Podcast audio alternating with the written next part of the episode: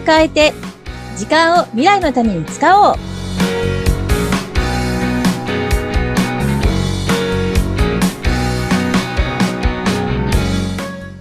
こんにちは。ガッキーこと研修講師の二垣です。こんにちは。インタビュアーの西川貴子です。ガッキー先生、今回もよろしくお願いいたします。よろしくお願いいたします。さて、ガッキー先生、今回は習慣についてちょっと伺ってみたいんですね。習慣。はい。うん毎日の習慣って、ガッキー先生何かやってることってあるんですか？おー、そう言われると、はい。あの、絶対やることがあります。お、何でしょうそれは。朝起きたら、はいコーヒーを入れること。おー、朝からいいですね。コーヒーの香りで目覚める。うんずいぶん長いことなので、多分ね、は結婚した当初ぐらいからなんですけども、うん最初は私そういう習慣あんまり持ってなかったんですけど、はいまあ、夫とあとあの、夫のお母さん、はいお。母様が、あの、朝にコーヒーを飲む方だったんですよね。なんておしゃれなお母様。うん、なんかね、パンが、朝はパンが好きだったみたいです。うんはい。うん。で、だから、その、コーヒーメーカーを使って、はい。あの、毎朝、まあ、コーヒーを入れて、で、みんなで、まあ、一杯ずつ飲むみたいな感じだったんですけども、はい。そこからの、こう、ずーっとコーヒーを、こう、入れ続けるってはいいう感じで続いてるんですよね。で、うんだからもう欠かさず毎日、家にいるときは、コーヒーメーカーでコーヒーを落とします。うん。はい。で、そのコーヒーも、うん。あのー結構、ずっと前はドトールで買い続けたりとか、うん。カルディで買い続けたりとかだったんですけども、はい。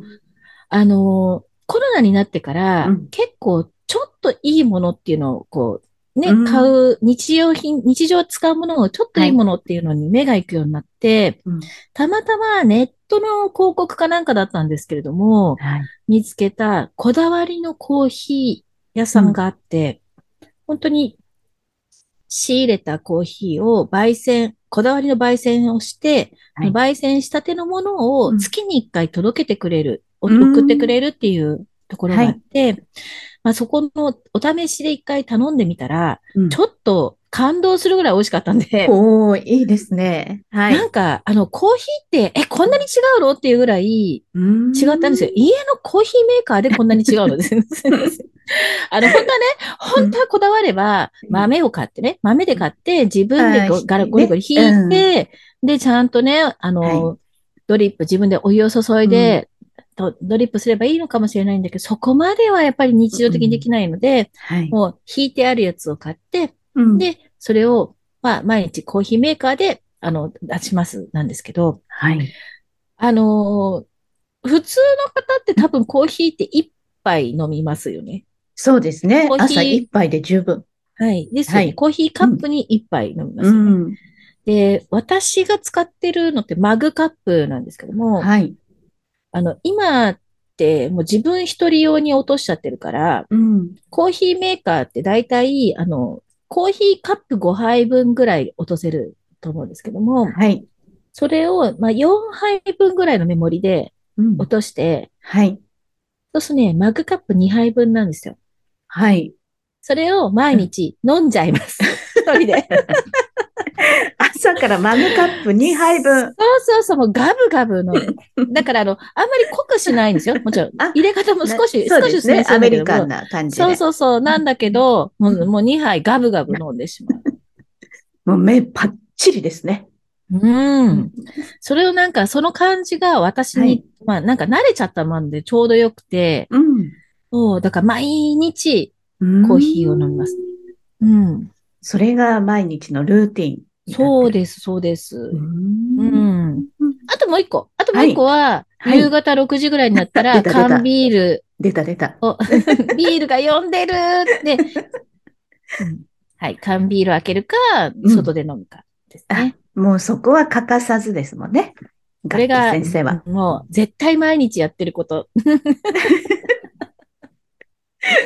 で、好きな銘柄もあったりするんですもんね、あ先生って。そうです、そうですよね。私、あの、もう本当ね、コマーシャル出させてっていうぐらいなんですけど、あ あのー、ずーっとプレミアムモルツが好きで、はい。まあ家でも今でも、あの、定期的にケースで来るように頼んでるんですけど、はい。ただですね、ちょっと最近浮気してまして、おー。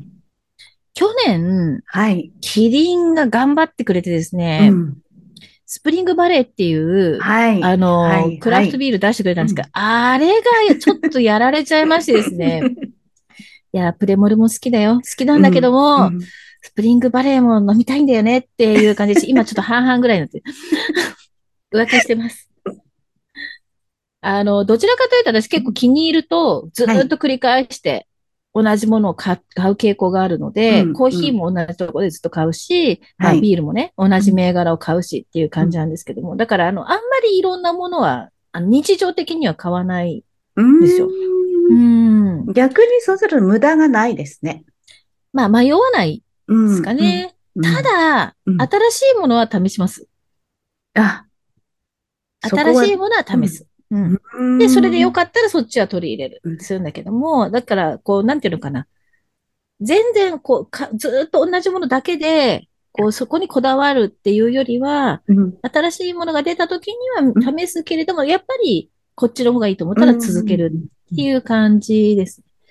ちなみに私の話してますけど、才川さんのそのルーティンはどうなんですか？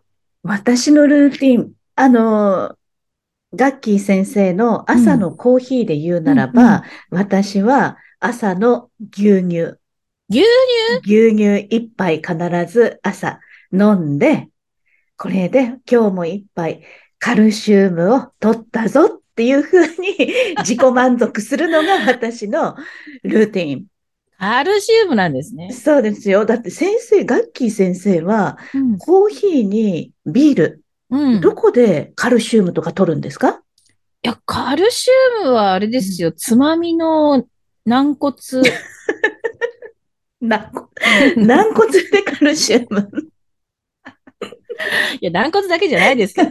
私でもあの、えっ、と、結構ですね、あの、父親のゆず、めっちゃ譲りなんだけど、あの、泣き鳥の軟骨とか、あの、鳥の野源軟骨。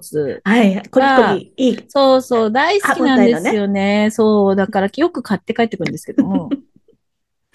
そう、だからな、なんか、でも、あとですね、軟骨だけじゃなくて、あの、うんうんシラスとか小魚とか、あの、はい魚も食べるので、うんうん。まあ、だからカルシウムをっていうは思ってないですけども。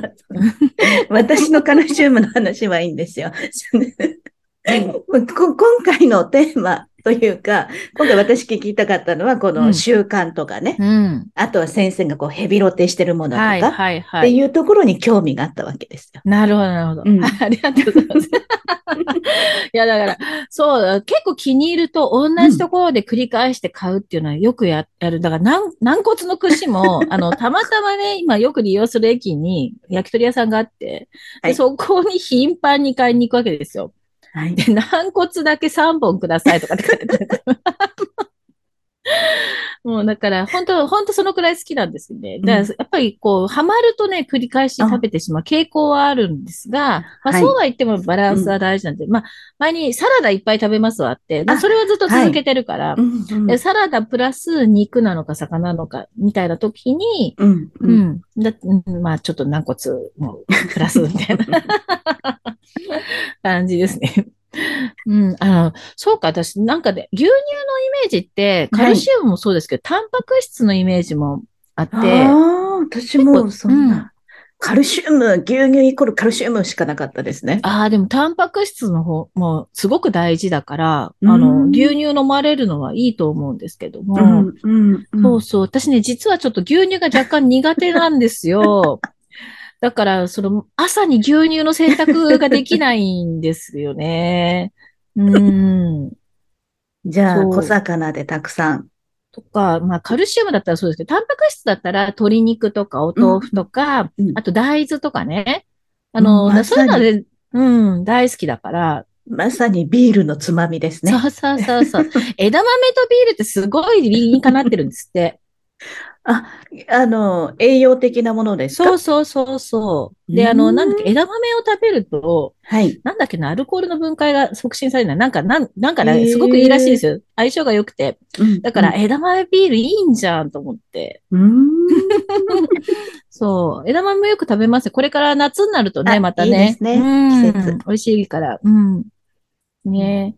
そう、そうなんですよ。いや、だから結構あの、こだわりで同じもの買い続けちゃう傾向ありますよ。うんうん。それはもう食べ物だけじゃなくても、そんな感じですか、そうですね。あ、おそらく、才川さんもそうだと思うけど、化粧品とかってそうじゃないですやっぱり。そうですね。化粧品はもう肌に合う合わないもありますしね。うん。うんそう、だから結構あの、アイシャドウとかでも、本当に気に入ると同じものをまた買ったりとかありますね。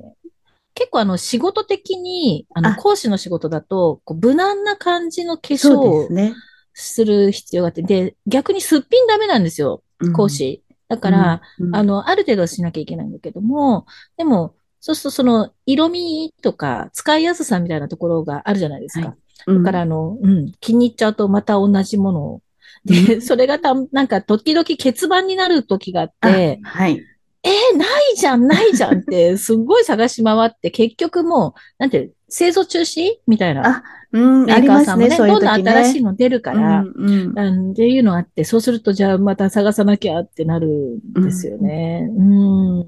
そう。結構こだわるかな。うんそうですね。あと、そうそうそう、こだわるといえば、うん。あの、手帳。ああ、わかります、それは。うん。で、手帳もね、これも今買って使ってるの7年ぐらいなんですけど、ちょっとこの話し出すと長くなるから、また次にでもね、お話できたらと思うんですけれども、あの、多分手帳って皆さんこだわりが強いところだとは思うんだけど。うん、いや、ちょっと自分でも、あの、そんなつもりなかった。毎年、それまでは毎年ね、あの、秋口とかなってくると、新しいダイアリーってバーっと店に並んで、すごく華やかじゃないですか。うんデザインもいろんなのあって。そうですね。もう迷いますもん、そういつも。そう。だからそれをね、見に行くの楽しみにしてたんで、どっちかっていうと。でもその7年ぐらい前から、もう同じのしか買わなくなっちゃったんですよ。うーん。うん。なので、ちょっとそのあたりをまた。あ、ぜひお聞かせください。今日はだって今回は先生と軟骨でカルシウムを取るという話で してたらもう時間、そろそろ時間になりましたので、軟ひ、骨はいいですよ。